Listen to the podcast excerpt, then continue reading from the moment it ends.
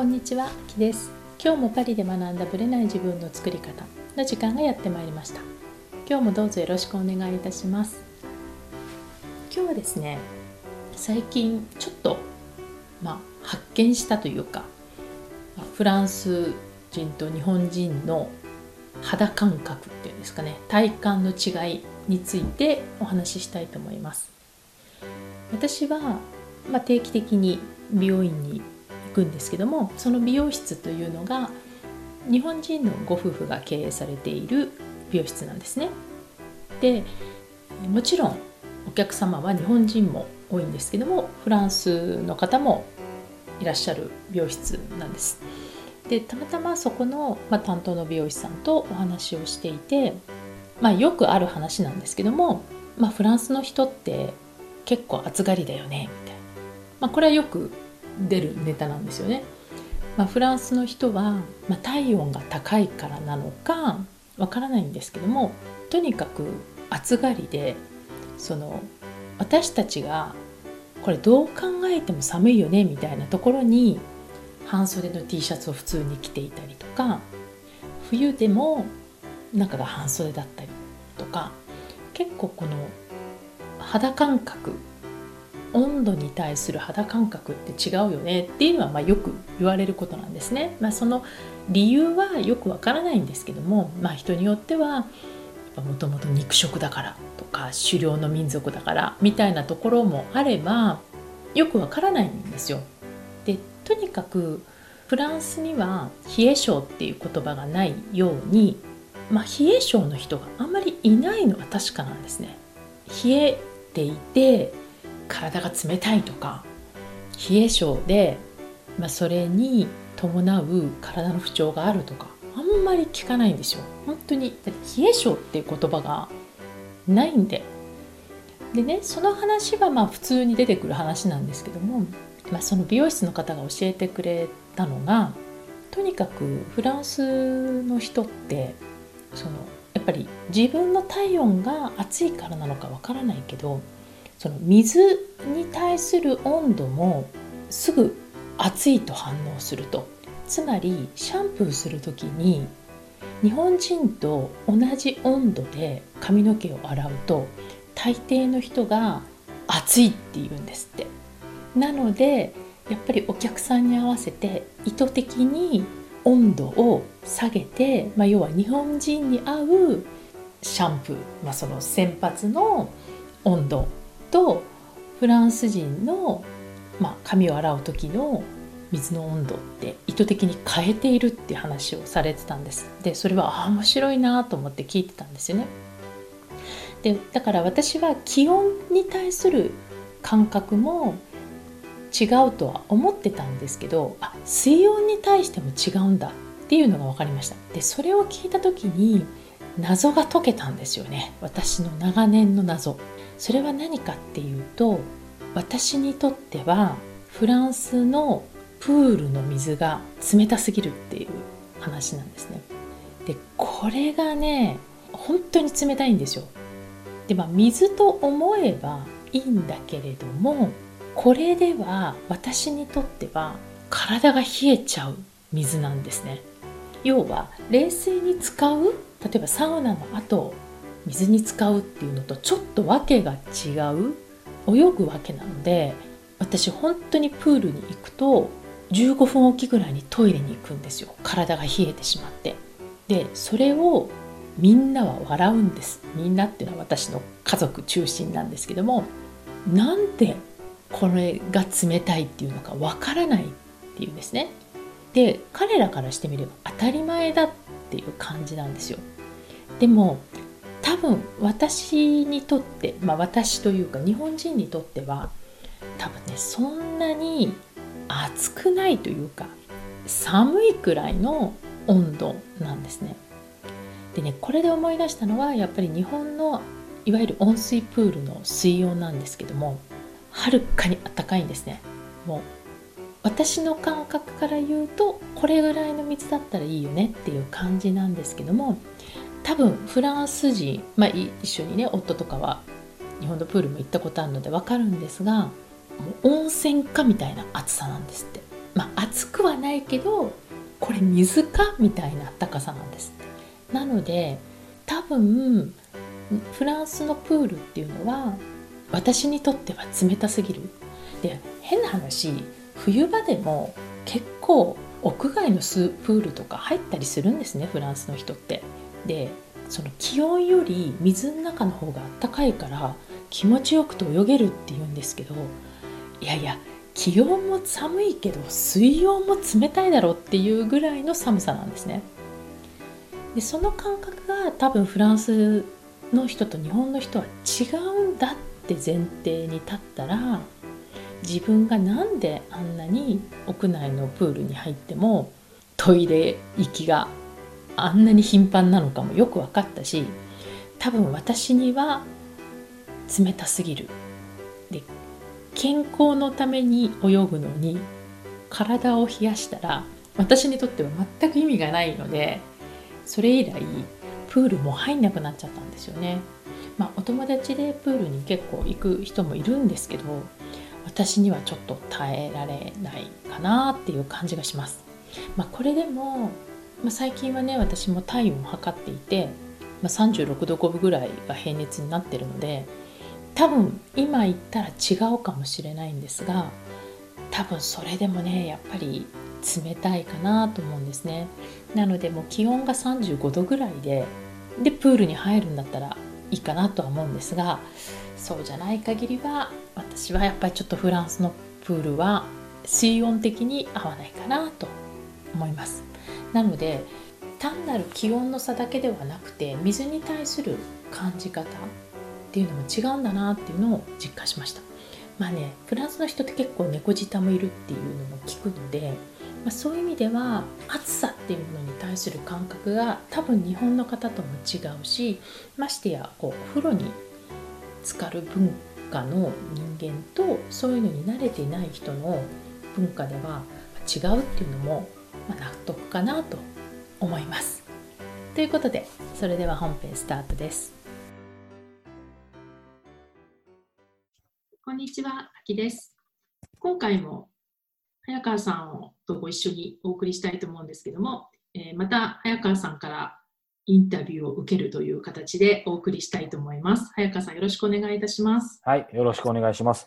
さあ、えー、秋さんにたっぷりとですね、えー、人生をいろいろ伺ったんですが、今回はですね、ちょっと趣旨を変えてですね、えー、僕今ここにですね、トランプを用意してるんです。はい、ちょっと音声なのにトランプで恐縮なんですけど、ここにですね、はい、えー、7枚、6枚か。6枚のカードが、はい。あの、はい、ちょっと手作り感満載なんですけど、いえいえ、すごい。キーワードがですね、えー、ブック、サウンド、うん、えー、まあ、サウンドがミュージック、えー、フード、えー、ムービー、プレイス、エブリシングということでですね、6つの選択肢をご用意しました。はい、ここからですね、秋さんの人生に欠かせないものを、えー、3つ選んでいただいて、はい、えー、それぞれの思いやエピソードを伺いたいな、なんていうですね、えー、はい、ことをちょっと無理やりお願いして、結構最近、あの趣味でこういうことをですね、いろんな人に聞いてて、結構その人のね、あの、またさっきのこれまで聞かせていただいたバックグラウンドとは違う角度で、秋さんを浮き彫りにできるんじゃないかなと。はい。浮き彫りとちょっと怖いですけど、まあシンプルにね、聞いてる方も、アキさんのいろんな思考や思考がわかると思うので、いいかなと思いまして。はい、えー、ということで、ね、2回に分けて伺いたいなとは思ってるんですが、はい、じゃあ1つ目は何でいきますか ?1 つ目はじゃあ、ブックでいきますか？アキさんいっぱい本読んでそうですけど、ブックなんでしょうね。ブックは、これも私あちこちで書いてるので、結構ご存知の方もいるかと思うんですけど、はい、もうすでに100回以上読んでるんですね。マジですか？はい。あの100回はもう軽く150回ぐらい読んでるかも。それはすごいな。で、これなんですよね。知ってますかね？アルケミスト。はい。パウロ・コエリョ。パウロ・コエリョ。はい。私、この人結構好きで、はい。アルケミストはもうその中でも一番好きで、うん、で、これをもう本当に花見離さず、必ず、何かあった時は読んでますね。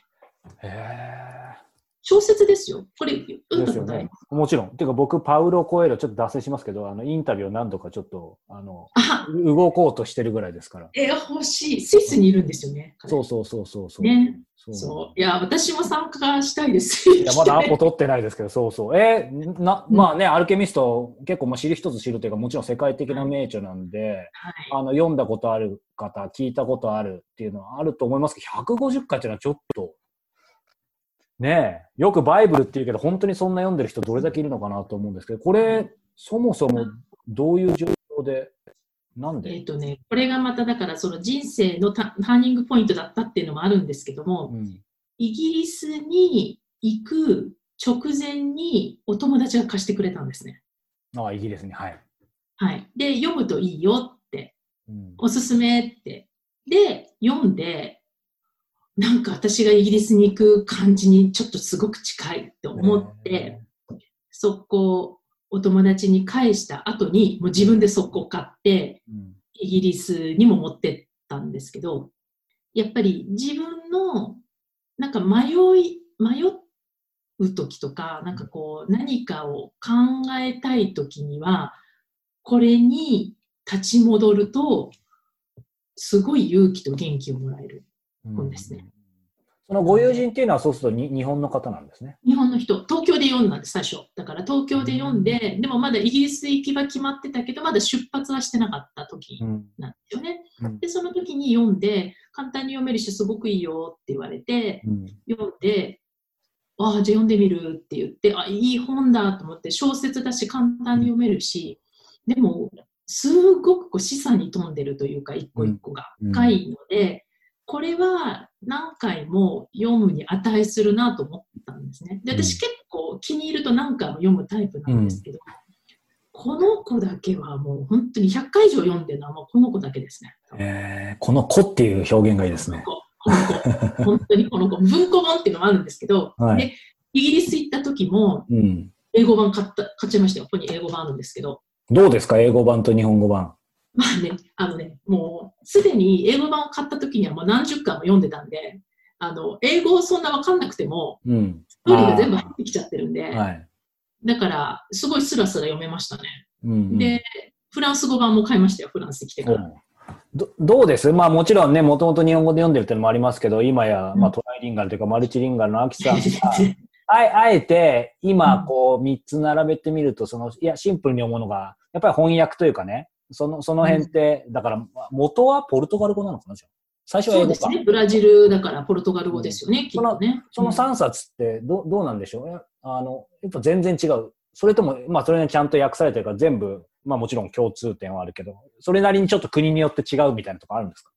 表現とかね英語とフランス語はね、1回ずつしか読んでないから、あれなんですけども、あのそんな100回も読む勇気がまあなくて。ね、まあね。うん、だけど、あのーやっぱり、まあ私の場合は文字でを捉えてるっていうのは情景でほら、アルケミストは捉えてるので、うん。だからその情景を浮かべながら英語を読むと、英語でもしっくりくるし、フランス語でもしっくりくるうん。かな。で日本語もすごい私、ある意味いい訳してると思います。うんうんピンとくるというか、うん。で、実は私最近オーディブルっていうアマゾンのね、音声のやつも聞いてるんですけど、なんか、あオーディブルでも聞いてみようかなと思ってお、アルケミストを、ま、まだ聞くんかみたいな、なんか、アルケミストを買ってみた、買ってみたっていうか、やってみたんですけど、ダウンロードしたらね、やっぱり違った。違った。オーディブルは違った。うん。あそれはそういう意味ではちょ、ちょっと個人的にはちょっと残残念な感じだった。うん、やっぱり、まあ、少年の話をしているから、私の中でナレーションは男の人の声だったんですよね、まず。だから女性だったことでで、女性のその声のトーンが私のイメージしてた声のトーンと違うので、はい。会話とか読む時の感じとかも、うんなんかね、ピンと、私のイマジネーションとは違ったから、ちょっと残念。あ個人的にはね、うん他の方にとっては全然問題ないと思うんですけど、うん私の、まあ、この本100回読んじゃってるからね、私は多分イメージがもう確立されちゃってるから、うん。オーディブルはちょっと残念でしたね。あーでも確かに、アキさんおっしゃるように、あの、その声っていう意味ではまさにこのポッドキャストもそうですけど、はい、いややっぱ大事ですよね。大事かもと思ったんですね。だから、うん、本の中で自分で勝手にイメージ作り上げちゃうから、最初声から入ってたら多分全然問題なかったと思うんですけど、うん。文字から入っちゃってたから、特に小説はうん。その辺のギャップが出ちゃうかもしれうない。んでもそのね、まあ日本語版、あの有名な翻訳のや山川ご夫妻が確かやってるとは思うんですけど、やっぱりそういう意味では、まあ、秋さんもね、その、まあ普段、そその、仕事として翻訳とか通訳バリバリ、あの今してるってことではないと思いますけど、そういう、なんか、この世界観っていうのは、なんかこのアルケミストはやっぱり僕ももちろん何度も読んでますけど、やっぱり素晴らしいですよね。うん。やっぱまあ自己啓発的な部分も含まれてるし、うん。特にその夢とかなんかこれから何かしたいとかうん。自分が生きる意味とかゴールとかなんか新たに何か挑戦したい時には本当におすすめかなと思っていて。うんでその時に何を大事にしたらいいかっていうのをすごく教えてくれるうんかなっていうのはだからそのイギリスに行くタイミングとすごくあったっていうのも大きかった気がしますね。うんでも、アキさんおっしゃったように、すごい個人的にはいいなと思ったのは、その、小説であり、文字ではあるんだけど、情感、情景として捉えてるというか、だから、いわゆるビジネス書とかハウツーの本は、まあ、それがいい悪いじゃないですけど、そのね、あの、ロジックとかこういうものがあって、こうだってあるけど、当然、まあ、アルケミストもそういう捉え方もできるかもしれないけど、うん。ストーリー全体でふわっとね、なんかその、ご自身の今後の指針だったり、そういうものをなんか、人によって違うかもしれない。導いたり、なんかその感覚を感じるというか、なんかそれがうん。僕はいいなと思ったんですけど、アキさんはなんだろう、やっぱそう、アキさんもそういう感じの捉え方なんですか？それこそでもまあこういう、例えば好きな一文があるとか。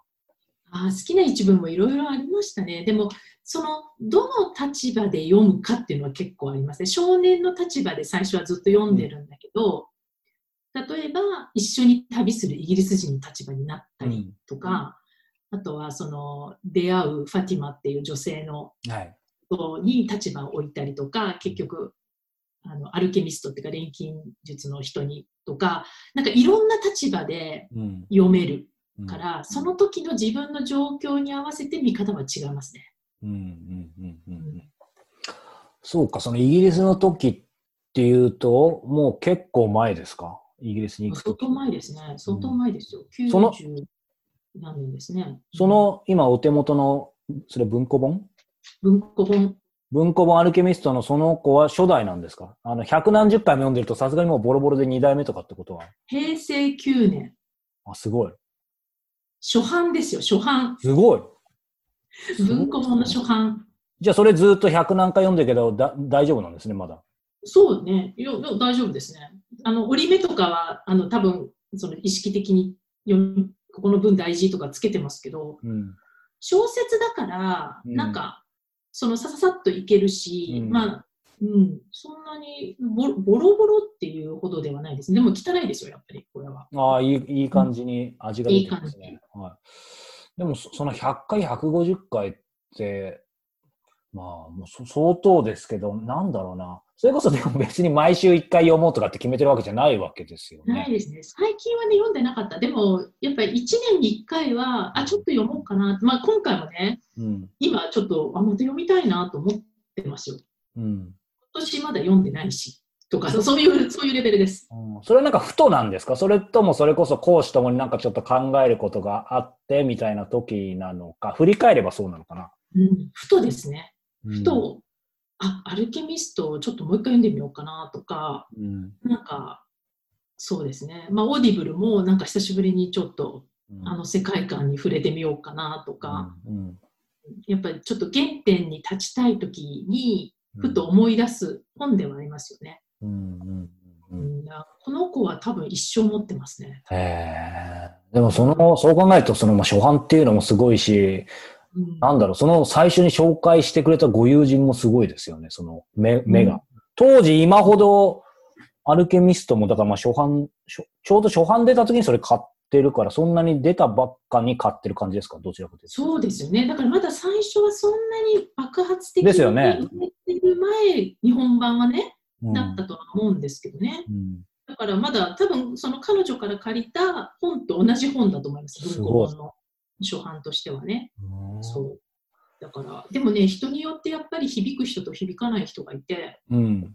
私はだから夫にすぐフランス語絶対出てるから読みなさいみたいな感じで、はい。えっ、と、だからその時まだ付き合う前とかだったと思うんですけど、うん言って彼も読んだけど、うん、読んだよで終わりました。淡白ですね。サクッとね。そうなの、サクッと、あうんこの熱いこの情熱をうんこんなに共有できないんだみたいな感じで、うん、まあ良かったけど、うん。てんてんてんみたういな。ん。うん。なんか、その100回も読むみたいな。なそういうノリですよね。うん。うん。うん。うん。すごいな。でも割とこう本をね、何度も読むことが多いとおっしゃいましたけど、そうするとまあ100回は別ですけど、他にももうやっぱ5回、10回読んでるような本は結構あるんですか？そうですね。そう。まあ、心理学の本とか、うん。あと、そうですね、小説はね、あんまりないかも。小説は結構一回読み切りうん。うん。うん。なんですけど、うん。だから小説でこんなに読むのは、うんア。ルケミストぐらいですね。へうん。小説はどっちかっていうと、なんか私はストーリーを追ってしまうタイプだから、うん一回ストーリー分かれば、ー。ああ、まあね。う。うんんタイプなんですけど、これはちょっとあまりにも示唆に富んでるので、うん。何回も読み返したい小説みたいな感じがあうん。るんですけど、うん。そうですね、小説は少ないかも、そういうのは。うんそっか。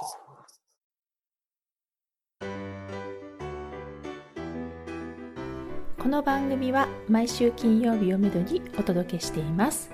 確実にお届けするための方法として iTunes や Podcast のアプリの購読ボタンを押せば自動的に配信されますのでぜひ購読するのボタンを押してください。また皆様からの質問や感想をお待ちしています。オフィシャルサイトはパリプロジェクトで検索していただきお問い合わせから質問や感想をぜひ送ってください。オフィシャルサイトから LINE アットやメールレターで有益な情報をお届けしているので、こちらもぜひ登録してくださいね。また、次回もパリで学んだブレない自分の作り方をお楽しみに。秋でした。